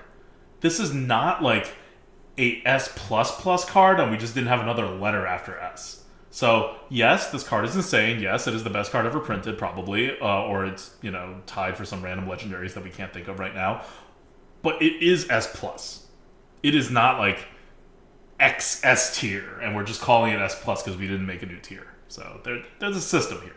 Anyway, about the card and why it's ridiculous, besides just us telling you it's ridiculous, just everybody else telling you it's ridiculous, and you can probably see that it's ridiculous. This card deals two damage, then it deals three damage, or maybe two damage again. Then it deals four damage, or maybe three damage. Then it deals five damage, or maybe four damage, and then it deals etc. etc. etc. You are a hunter. Using girl life is totally fine. And eventually, by the time you get to like four or five, you can start throwing the remaining charges to the face and get a pyroblast to the face. This is all in one two mana card, by the way. That is more than on curve, even like in the first two turns. Okay. Uh, I see people in chat right now, and I have seen other people use the comparison to Gorehowl. I'm just gonna say, never compare those two cards. That is offensive to Bloodletter to be compared to Gorehowl. Like this is so much better. I understand what you guys are trying to do, but it's so far apart actually. Um, because the ability to play on turn two versus turn seven is astronomically huge. The value that you get fr- from Gorehowl is so it's immediate and descending. Here it is immediate and it's ascending as well. Do you know how how different it is? When the game is on turn 2 and you go up in mana, you are ascending in power. So this weapon scales with it. As the game is at that point of gore Gorehowl's, so first of all, it has to get to that point and then you play. And then it descends as the game keeps on going. And, you know, the mana doesn't necessarily go up, but, you know, the, the game is getting more and more, or at least it stays at, at a relative power level. So the dynamics are completely different here. Um, I understand how like you're like, oh, it's like a reverse Gorehowl. If you really think about it, it's just like, God, this puts Gorehowl to shame because it really does. It just puts Gorehowl to shame in terms of if you get it out this early, it shouldn't be that much better than Gorehowl in terms of like Gorehowl goes down after you you are using it, and its starting power level is about what you expect at that turn, right? If not like you know just it, it, it, really is what you expect. Here it is what you are expecting on this turn, and then it scales up, potential potentially infinitely so. Um, it's so stupid. Like th- this card is so stupid in terms of value. And I- I'm gonna say this: um, Blizzard never creates cards for Arena or with Arena in mind. They create cards from our understanding. They create cards with constructed in mind, and then they adjust it to fit or not fit Arena based on the uh, you know banning cards, adjusting it. so yeah. for those of you out there who are like, oh, what are they doing? It's it's not the way that that they do things. And if you disagree with it, that's fine. I'm just gonna tell card you. is probably not insanely good and constructed. I'm gonna guess that it isn't, um, because also people can just tech in weapon removal. I don't, I don't know how, but like, um, this card is okay. If you guys remember, before Ramming Mount came out, and then we put it as like a A hashtag blame Adulta because I was like, no, this is a S, this is a S, and then at the very least, I was like, all right, fine. I'm just gonna make it known that it's an S. But what is really problematic with the card, regardless of whether you put it as S or A, is it ends games way too early with really limited counterplay from the opponent. This is the same exact thing. Uh, whether it's ending, effectively ending the game on turn I- three I- with ramming mount or, or this weapon. I, I hate I these mechanics. correct the record and say that I said it was an A plus. Oh, sorry, sorry. And I was like, no, yes, this it is, is an S. yes. Oh, sorry. But it is not an S plus. Yeah, no, ramming mount still has its weaknesses for an S. This is a S plus so easily. Like if there was an S plus card, it is this one. Um, I'm afraid. Uh, as much as I love hunters, I am afraid because Blizzard doesn't really ban class cards. They don't like doing it. Its impact isn't as high.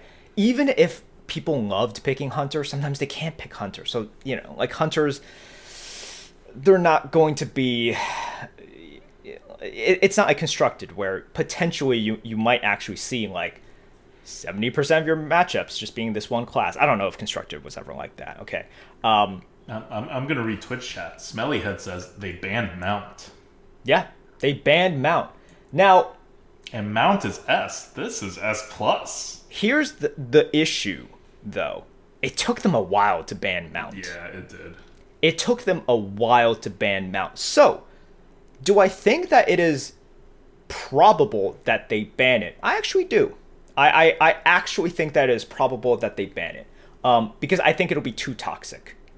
The- So, once again, toxicity level doesn't exactly correlate with the strength of the card. As in, a card could be very strong, but not very toxic, in my opinion. Um, a card could be very, very toxic for Arena, but not that strong. Mind Control Tech being a perfect example. Um, Even like Fledgling.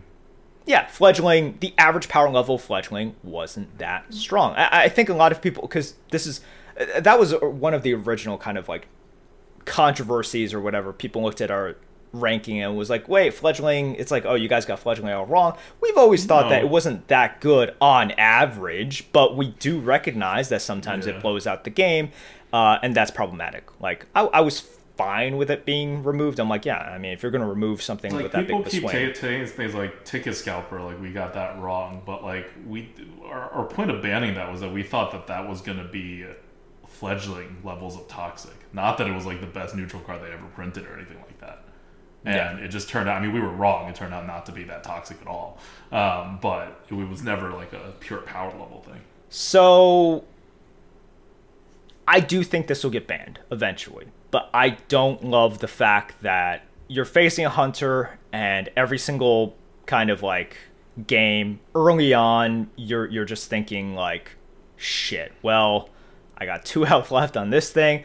Uh, or even if it like okay, even if they just use it on the first charge and it doesn't get the honorable kill, they still have another charge to try to get the honorable kill uh, and then it's just man it just it, it really sucks um, i got nothing more to say about it like this is not a card that i think belongs in arena This- at yeah, all this is not an okay card. this is not okay this is like so not okay And and this is where I think it really challenges your assumptions of the meta, which is that you assume that the meta is going to be dominated by Scholomance Academy because that's where all the good cards are, and that's just true. Um, in in this upcoming rotation, but if the only good classes are all aggro classes and the drivers of the really good cards. Because we look at the best card in Druid and it's an aggro card. We look at the best card in Demon Hunter and it's an aggro card. We look at the best card in Hunter and it's an aggro card.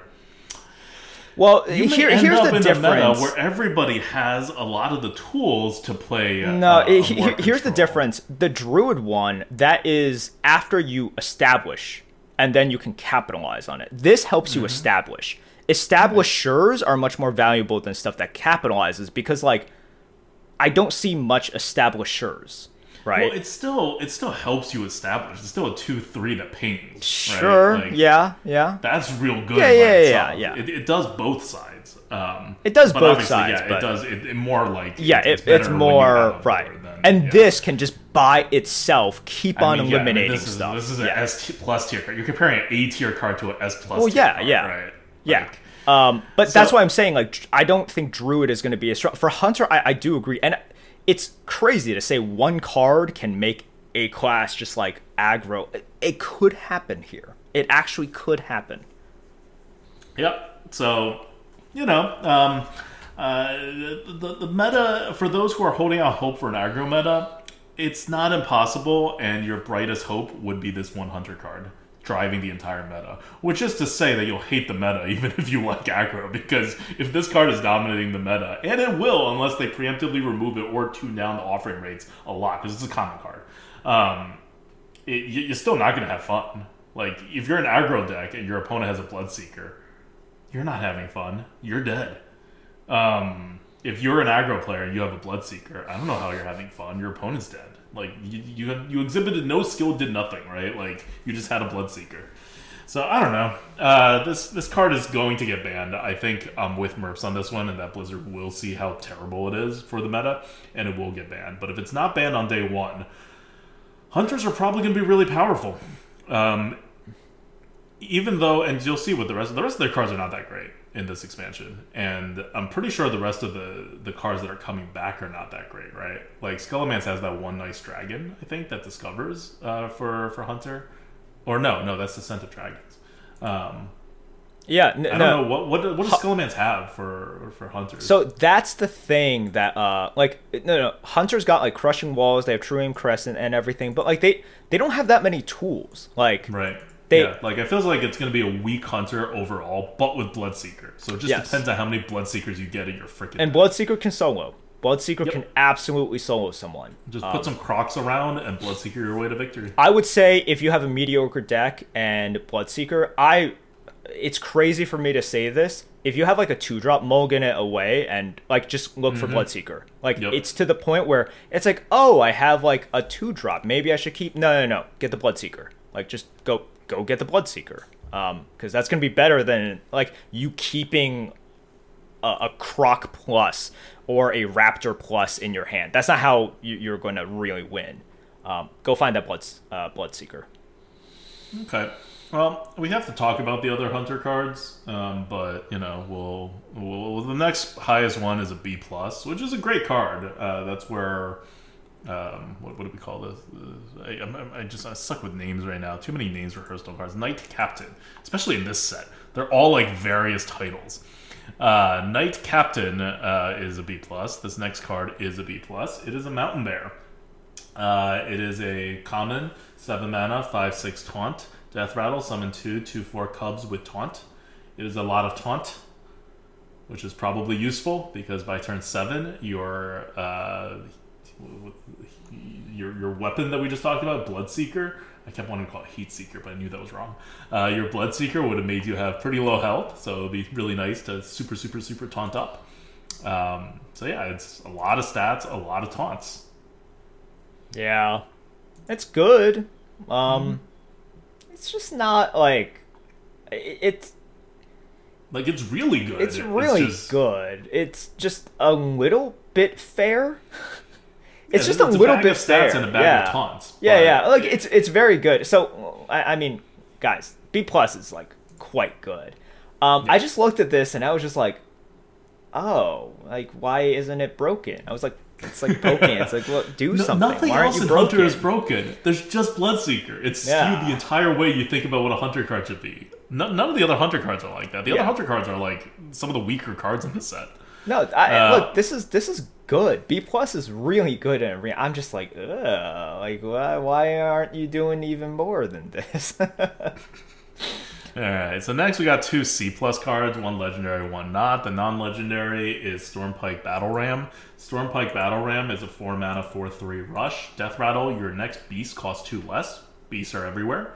Um, but uh, four mana, four three rush is not that great. So if you think about it, would you rather save two mana or would you rather get another fishy flyer in your hand? You'd rather get another fishy flyer in your hand, and you're not even saving two mana. You're saving two mana on your next beast, whatever that is. So it's a C plus. It's still good. it's still fine. You will play beasts, like you Mm-hmm. you just will. Okay. Uh, Wing Commander I- Ichman uh, is the next card. Uh, it's also a C plus. Uh, it's a legendary. Nine mana, five four. Battle Cry. Summon a beast from your deck and give it rush. If it kills a minion this turn, repeat. It's just a huge bag of RNG. You're gonna have enough beasts in your deck. You're not really gonna run out, but are they gonna all kill stuff? And at some point, if they're like all killing stuff, they're not even gonna rush anymore because you would have killed all this stuff. Or at some point, it's gonna stop, and it's just it's it's just unclear, right? Yeah, you're gonna have really big beasts. You're gonna have small stuff. Ah, it it's it. Yeah, it's okay. It's all right. Yeah, C like think of it as a board clear. Like you really you should not be summoning this if there's any chance that the beast that you summon is not going to kill something. Like you need high chances of your beast being summoned to kill stuff. Because it's nine mana, right? You got to get your mana's worth. Yep. All right. What's? Um, next up is C Ram Tamer. This is a C tier, a little better than a Yeti. Three mana, four three. Battle cry. If you control a secret, gain plus one plus one at stealth. Um, later on in the game, if you have a secret, you should probably not have a secret. There's not that many good secrets in Hunter. Um, you get a little bit of a bonus. Uh, you'll never be able to trigger it on curve almost because your secret can't. You play your secret on two, then it has to not trigger for this to work. And it's a hunter secret. It'll probably trigger. You know, there's very few hunter secrets that don't trigger immediately. Yep. Uh. Okay. Um, so yeah, um, now we're getting into bad cards, and there's quite a few of these. The next one is worse than a Yeti. Still fine, D plus, but worse than a Yeti. And it is Spring the Trap. Spring the Trap says deal three damage to a minion and cast a secret from your deck. Honorable kill, cast two. If you could cast secrets from your deck, that's fine. Three damage, then a secret, it's like okay. That's okay. But you need a secret in your deck. That's kind of problematic. If you could actually cast two secrets, that's actually really good. Um, but but you need two secrets in your deck, and, and that's bad. And they can't even be the same secret. So you And you also have to kind traps. of want the secrets to be out, Yeah. like because they're sometimes, yeah, sometimes like, uh, I'm not saying you like don't want the secret to be out, but like the having two secrets out is effectively the same as one because like one of them won't do anything. So, Mm-hmm. uh, yeah, So yeah, um, I think it's quite telling of how powerful this card is that it gets a D plus instead of like an F or an F plus. Like this is, I, I can imagine it's insanely good and constructed. Um, okay, next up we have Revive Pet. This one's a D, which means it's bad. It's three mana. Discover a friendly beast that died this game. Summon it. yep. I mean, you're not going to set up whatever you think you're going to set up. Or even if you do miraculously set it up, you have spent a lot of time setting that up. Mm. Uh, finally, we have a F plus card. This card is barely better than useless. It is Ice Trap with the whole Secret Suck theme. Two mana, Frost Spell. Secret: When your opponent casts a spell, return it to their hand instead. It costs one more. So it's like a counter spell, except your opponent can play the spell again, which defeats the point of the counter spell in arena uh, the whole point of spells is that it's a scarce resource it's not just that like oh i'm gonna get some tempo out of this it's like the spells solve problems bouncing it back to their hand is no good like they have to really play into this with a big spell for them not to be able to just play it again on the same turn and accomplish the same goals so it's like a really really delayed tempo gain It doesn't actually counter the spell. Yep. Um, and finally, we have the last hunter card, which is the objective card or the environment card, whatever you want to call it. It is Dun Baldar Bunker. At the end of your turn, draw a secret and set its cost to one. Last three turns. I do not understand this card, but I'm guessing secret hunters are going to be insane, and this is a supporting card for it. Even if you had the secrets, this is two mana to draw three cards very slowly and gain three mana. That's if you have three secrets. You won't. That is if you have three secrets. Three secrets. Yes, you um, will almost definitely not have three secrets, but like it's not even good even if you have three secrets. Yeah, it's very questionable. Very, very. Like it's fine if you have three secrets, but it's like pretty fair for the current power levels. And in arena, you're not gonna have three secrets most likely, so it's just bad. This is an F tier card. Avoid it. If you happen to have like five secrets in your deck, like okay, maybe consider taking this, but like I would still rather have a Yeti. Yep. Okay. That's Hunter. I think we've talked about Hunter and what it's going to do in the arena, which is basically that Hunters are going to revolve around this one card. This card is straight up busted. Take it, mulligan for it, play it. The rest of your Hunter package should surround this card, which means that they should be very aggro, even if it's bad, right? We talked a lot about how most aggro cards are really bad, especially in the neutral set, um, in, in the coming rotation. That's completely true still. But for Hunter, bad aggressive cards are probably okay if you have a deck with two or three Bloodseekers and like a crushing walls to anchor it in the end or something. Yep. Okay. Well, that's that's it for hunters. Um, I look forward to them hopefully banning Bloodseeker at some point soon. Uh, because if they don't do it, this will this will be so much worse than ramming mount. Um, this is going to be significantly worse than ramming mount, and it took them a while to act on that. Um, and I hope it doesn't take them nearly as long because uh, there's no way people can find this fun. Like there just can't be. Um, it can't be fun to play against this thing. All right. Until next time, this is. Oh, I guess we'll give a shout out first. Uh, let's give a shout out to Twitch chat and all you people in Twitch chat who are helping us. I see uh, Shady was here before, Coast is here right now, Taro's here. Also, all of our regular viewers, some new viewers. Um, I don't know why new viewers would be watching this, but uh, yeah, it's always fun to stream to like a couple hundred people, um, like watching us just talk. That's always exciting. Um, and uh, thank you guys for for hanging out and literally just listening to us talk for hours on end on this uh, on this uh, upcoming set. All right. If you guys haven't done one of these live because you listen to it on the podcast or whatever, uh, give it a shot. Like, set your like, figure out when we're doing the next one of these for the next set, and uh, join it. It's uh, quite a party. It's very fun. And as you saw from before, Twitch has sometimes catches our mistakes, and we change the scores like live. Um, so yeah, uh, thank you guys, uh, everyone in Twitch chat for uh, for being a part of this. All right, Um, thank until you, next guys. time, this is Oddwicktail. This is Merp. See ya.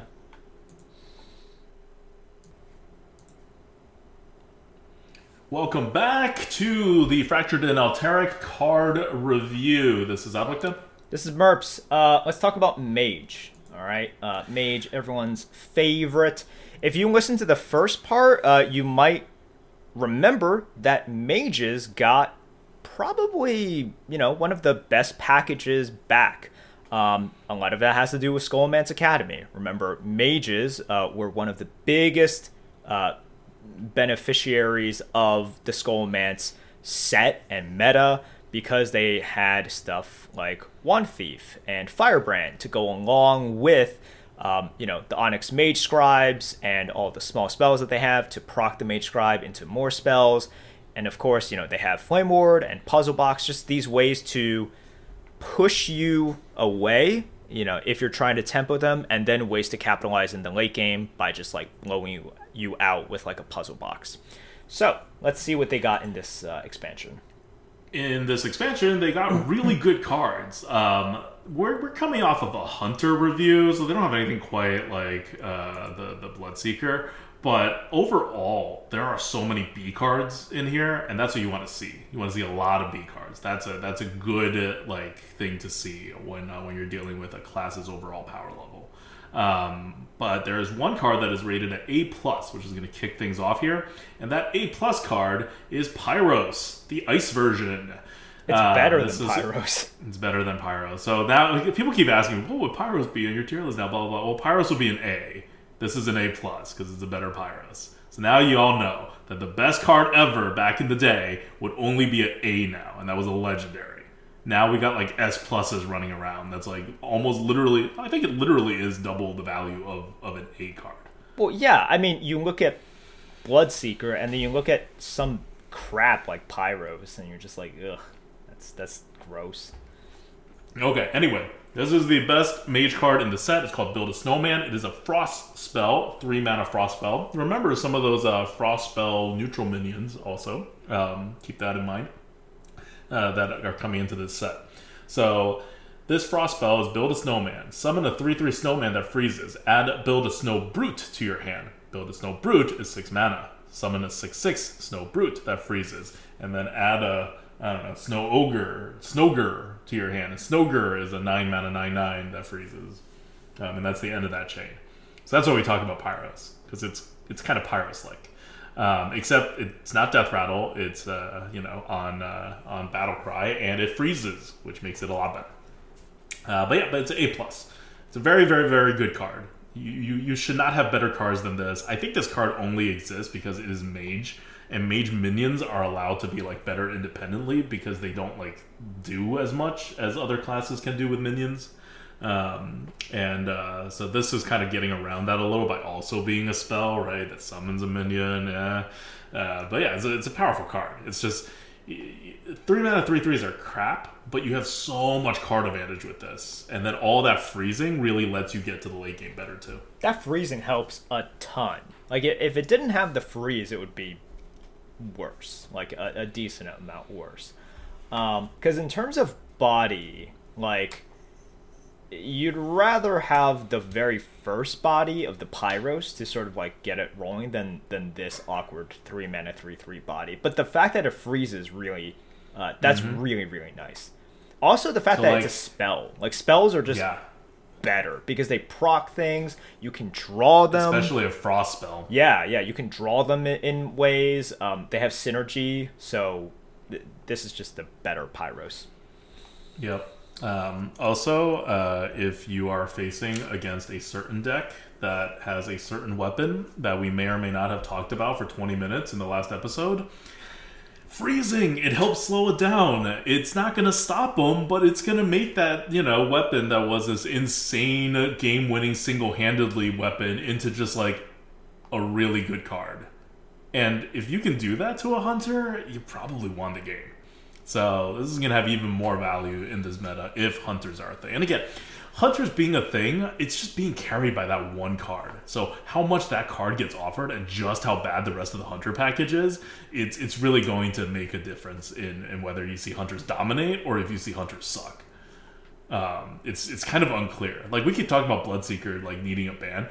It, it could be the case that no one is able to play Hunter in the meta, and then they hit the button micro adjust, and then all of a sudden Hunter gets sixty percent win rate. Like that could totally happen. Um, it's just yeah. Anyway, back to build a snowman. It's good.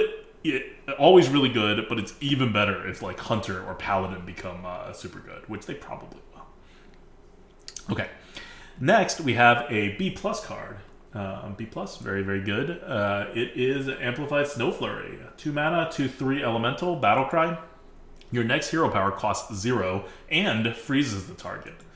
Uh, so B plus is very good, especially for just the two drop. But it allows you to really kind of save this hero power, right, and get the ping at any time you want, or get the freeze at any time you want.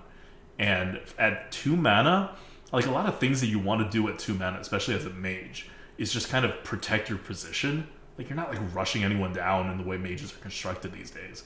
Uh, so this really helps you protect your position by allowing the freeze, which synergizes with everything, and also like preserving one damage. Compare that to like the druid one, which is a, also a two mana two three, but that gives you one attack. Well, you got to use that attack right now, and that makes it much worse. So the druid gets it back by allowing for uh, late game like plus one, you know, damage, plus one attack to everything, which is you know much better than this in the late game. But this on turn two is much better.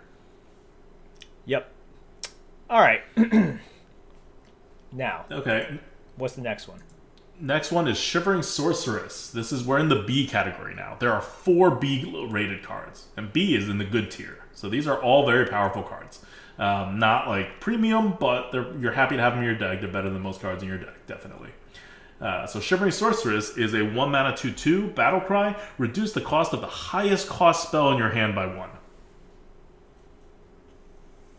Yay! It's a one mana. Like at the very least, it's a one mana two two. That's good. That's That's really that's good. really good. Yeah. Uh, now the problem is like uh, you won't. Sometimes you won't care about the cost reduction. Sometimes you won't even get one.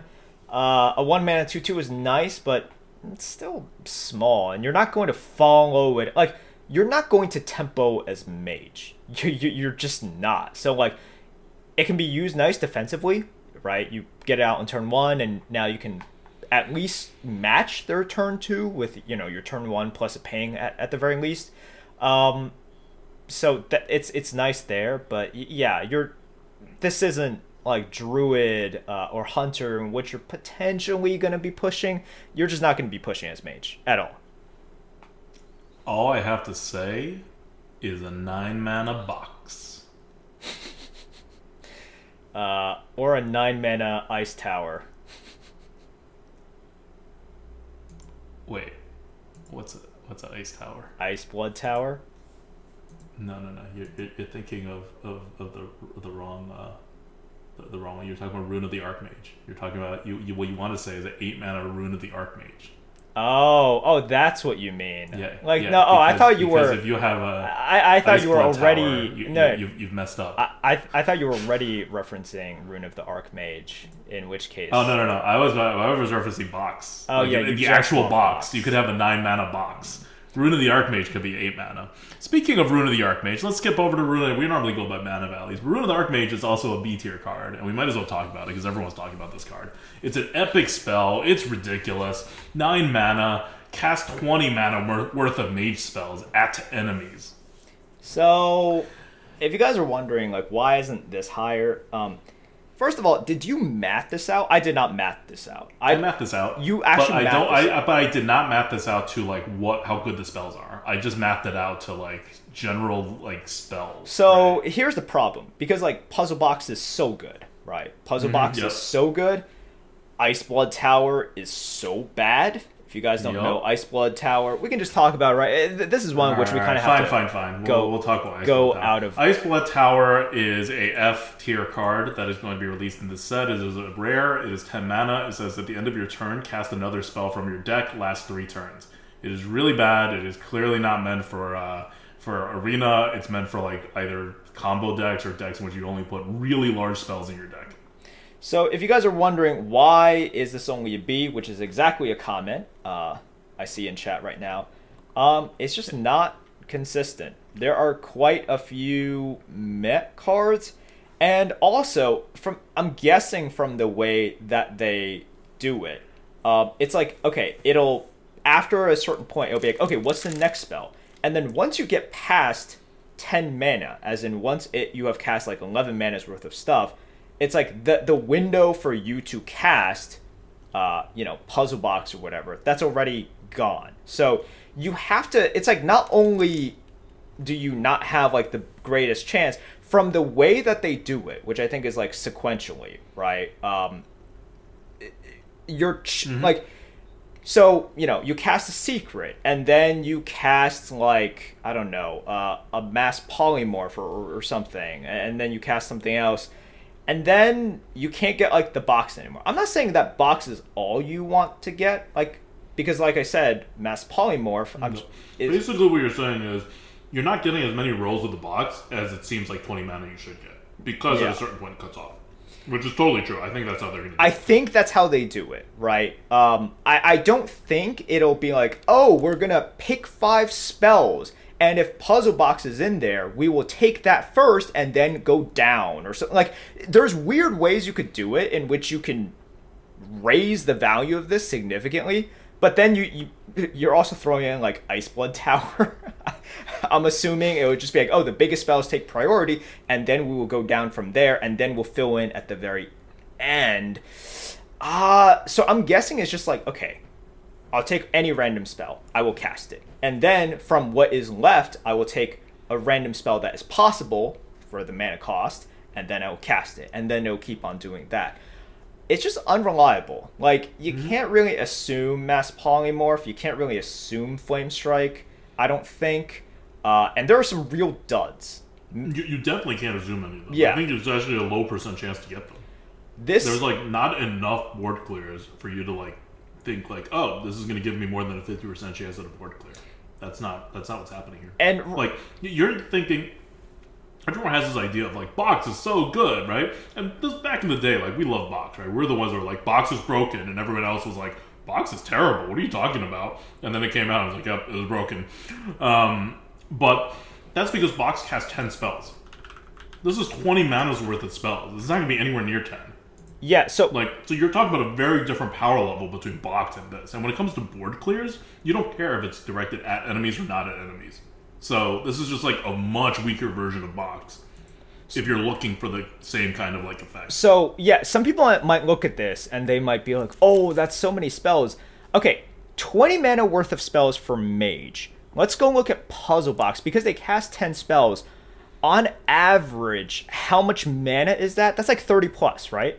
It's like thirty plus worth of spells. So this is also why, like, if you want to do a direct comparison, which you shouldn't anyways, but if you just wanted to do a direct comparison with mana, um, Puzzle Box is still much, much better because if you just think about on average, like the the cost of the spells that you're gonna get, I think it's very fair and like very safe to say, okay, three mana average cost. That's like pretty fair, right, guys? So it's going to be like more than 30 mana. Well, here you're only getting 20 as well, and mage spells aren't necessarily great.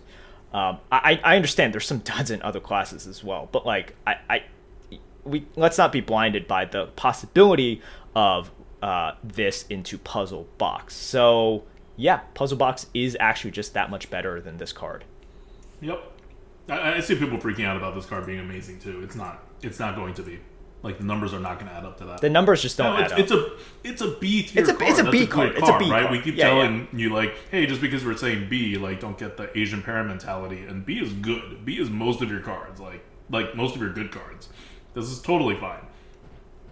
Like Yeti is a C minus, D plus, right? Like so B comparatively is very good, and Yeti's even fine. Um, okay, so that's Rune of the Archmage. It's also epic. You're not going to see it that much. Let's talk about another giant epic spell that is also a beat, and that is Mass Polymorph. Uh, seven mana, arcane spell, transform all minions into one one sheep. So, uh, you know, much like uh, Assassinate was five mana and Polymorph was four mana, Twisting Nether is eight mana, Mass Polymorph is seven mana. Like, it's fine. Uh, Twisting Nether is great. Uh, Mass Polymorph is going to be great. It's not brokenly good. You really don't want to leave your opponents with a bunch of sheep because sheep still hit face, and like the one damage adds up if you're doing this as an actual form of mass removal. Um, Transform on Polymorph is really good because you could target the thing that gets rid of the death rattle or whatever, right? When you're mass doing it, you're maybe targeting one minion, and it doesn't really quite have that effect for the other one, so it loses some of its luster there either. Because if you're thinking, oh, well, like you know, uh, polymorph was like way better than uh, assassinate, like yes, but that's why. And when you do mass, especially double-sided mass, you really lose some of that. Yeah, this is gonna be a little bit awkward. Um, I've always I, I talked about how good silence is, and it's true. Like silence is quite good. This is just an awkward card, unfortunately. Uh, it's not. It's not terrible. You know, it's it's not bad. Like once again, it's this is B. It's B. It's, B. good. It's good, It's it's a good card. but aw- you would awkward. love to have it in your deck. awkward. It's it's really propped up by the fact that silence is super valuable nowadays. Mm-hmm. Okay. Next up, we have the legendary, um, Belinda Stonehearth, six mana, five five, battle cry, draw two spells, swap their cost with this minion's stats.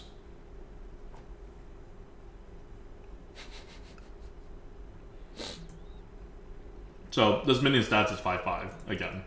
So these spells you draw are going to cost five, which is not good, and they're probably small because it's arena. You're not going to have all the big spells, and those big spells are all epic anyway. So this is probably going to be a smaller minion. But oh no, sorry, or- the minion doesn't change. yeah. Um, Um, so, but yeah, but so you're basically increasing the cost of your spells more likely than it is to decrease. Um, but it, so here's the thing, though. It's like you do get to draw, and we've seen this with other similar kinds of cards as well. It's like you care. You. d- It's like it is more important for the big cards to get cheaper than it is for the smaller cars to get a little bit more expensive. Because big cars getting cheaper is really good.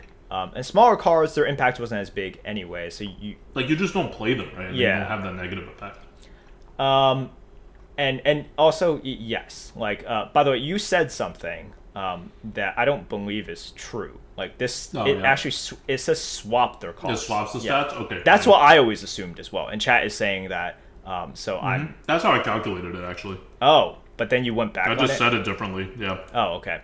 Uh, so yeah, like getting the chance to have Rune of the Archmage, uh, Mass Polymorph, or Puzzle Box discounted to five counts for a lot. Like that, that is really really good because whenever you have giant spells that do a lot of that do a lot discounted, um, and you have extra flexibility in there, or just the ability to play it earlier on, uh, that's very nice. Just draw two spells is great. Like flat out. So that's why it's still be Um, okay, so after this we have three bad cards. We're gonna go with the D card that's still somewhat playable, but it's still pretty bad, and then there's two F cards. All right. So Siphon Mana is a D card. Two mana, arcane spell, deal two damage. Honorable kill. Reduce the cost of spells in your hand by one. yep. I've been saying this for a while.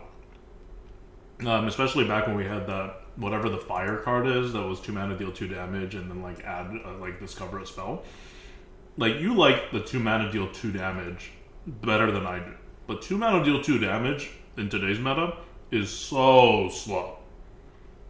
Yeah, but slow is not necessarily that punishing. Like, here's the thing about this: the honorable kill isn't like amazing here, but for stuff like runic orb, right? I'm just like, oh, okay, that's that's I mean, I'm not saying it's a bad card, but I'm saying it's not like as broken as it would be if two mana deal two damage was actually even vaguely on curve. yeah. Uh, well, it, it, it's also going to be like if everyone is trying to avoid that two mana thing, um, then it, it's also a little bit harder. Like the two mana break point, just because of one class and one card. Uh, but no, I, I mean I don't think Siphon mana is any good. Like the the honorable kill is pretty meh. Yep. All right. Um, so the two F cards, we already went over one of them. It's Iceblood Tower. That's a 10 mana card that at the end of your turn cast another spell from your deck, last three turns. It's a constructed card. These spells are cast with random targets, like you don't want anything to do with it. It's 10 mana. And uh, the other card you should totally stay away from is Arcane Brilliance. Uh, 4 mana, add a copy of a 7, 8, 9, and 10 cost spell in your deck to your hand. I don't know. Maybe you just ended up drafting a bunch of 7, 8, 9, 10 cost spells in your hand, um, you uh, in, in your deck, but you probably shouldn't do that because it's a terrible deck. Uh, but if you did do that, then Arcane Brilliance could work, uh, but it will n- not work and be very bad in the vast majority of decks. Yeah. Um, this is one. Remember, this is on average.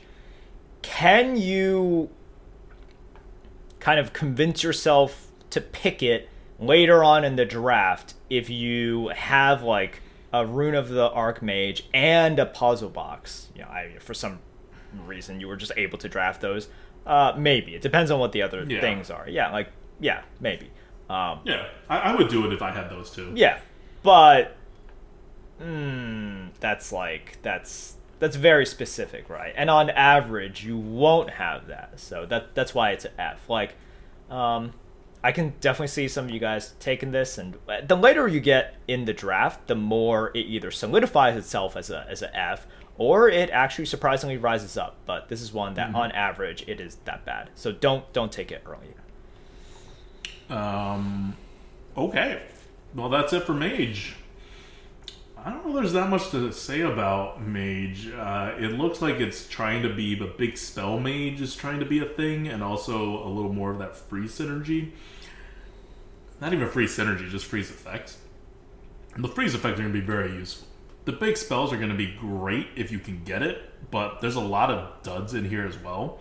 Uh, so it's good that the rest of the mage spells, the non-duds, are actually quite good. They're all B rated or above, and uh, I think it's really going to hold the mage up into like a nice place. Like I think this will be one of those classes where you, you, you play the game like kind of normal, and then you spike some RNG, uh, and that's kind of how mage plays. Um, um, uh, I don't think there's anything particularly exciting or boring about it. It's like a middle of the line class. That's it. Okay, that's Mage. Cool. All right. Uh, you want to give some shout outs? Uh, thank you to coffee, caffeine. Um, it's been pretty good. I had some before. Uh, but also, once again, thank you to uh, everyone who keeps playing the arena. And this is where you're like, but you don't play the arena, in which case that's true. I value my sanity, but I will be playing the arena. Um, if you guys don't know, I still check Arena HS. You know, I still watch uh, quite a few arena streams. Uh, so it's it's still uh, you know still a part of my life, and both of us will definitely be playing it. We'll see exactly what happens. Maybe I'll like rage quit soon. Maybe I'll actually enjoy it. A lot of it depends on exactly what happens. But uh, this this is a mode that just kind of refuses to die with the stubbornness of the community. So I think we should uh, commend that stubborn community for holding on to this uh, dead game mode. All right. That's it for Mage. We're doing Paladin next. Uh, we're doing. Are we doing Paladin next? We are doing Paladin next. Oh God, we're doing Paladin next. Um, brace yourselves. See you in the next episode. Bye.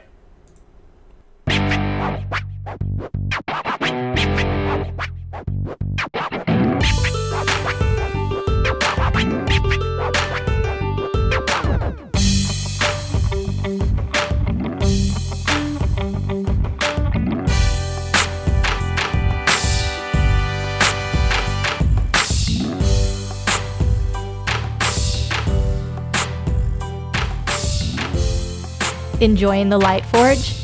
For the full rundown on Hearthstone Arena draft strategy, card review, and arena gameplay, follow us on YouTube, Twitter, or twitch.tv at ADWCTA. Support the podcast by sharing us with your friends and family, or become a patron at patreon.com slash grinninggoat. Thank you for tuning in and see you next week.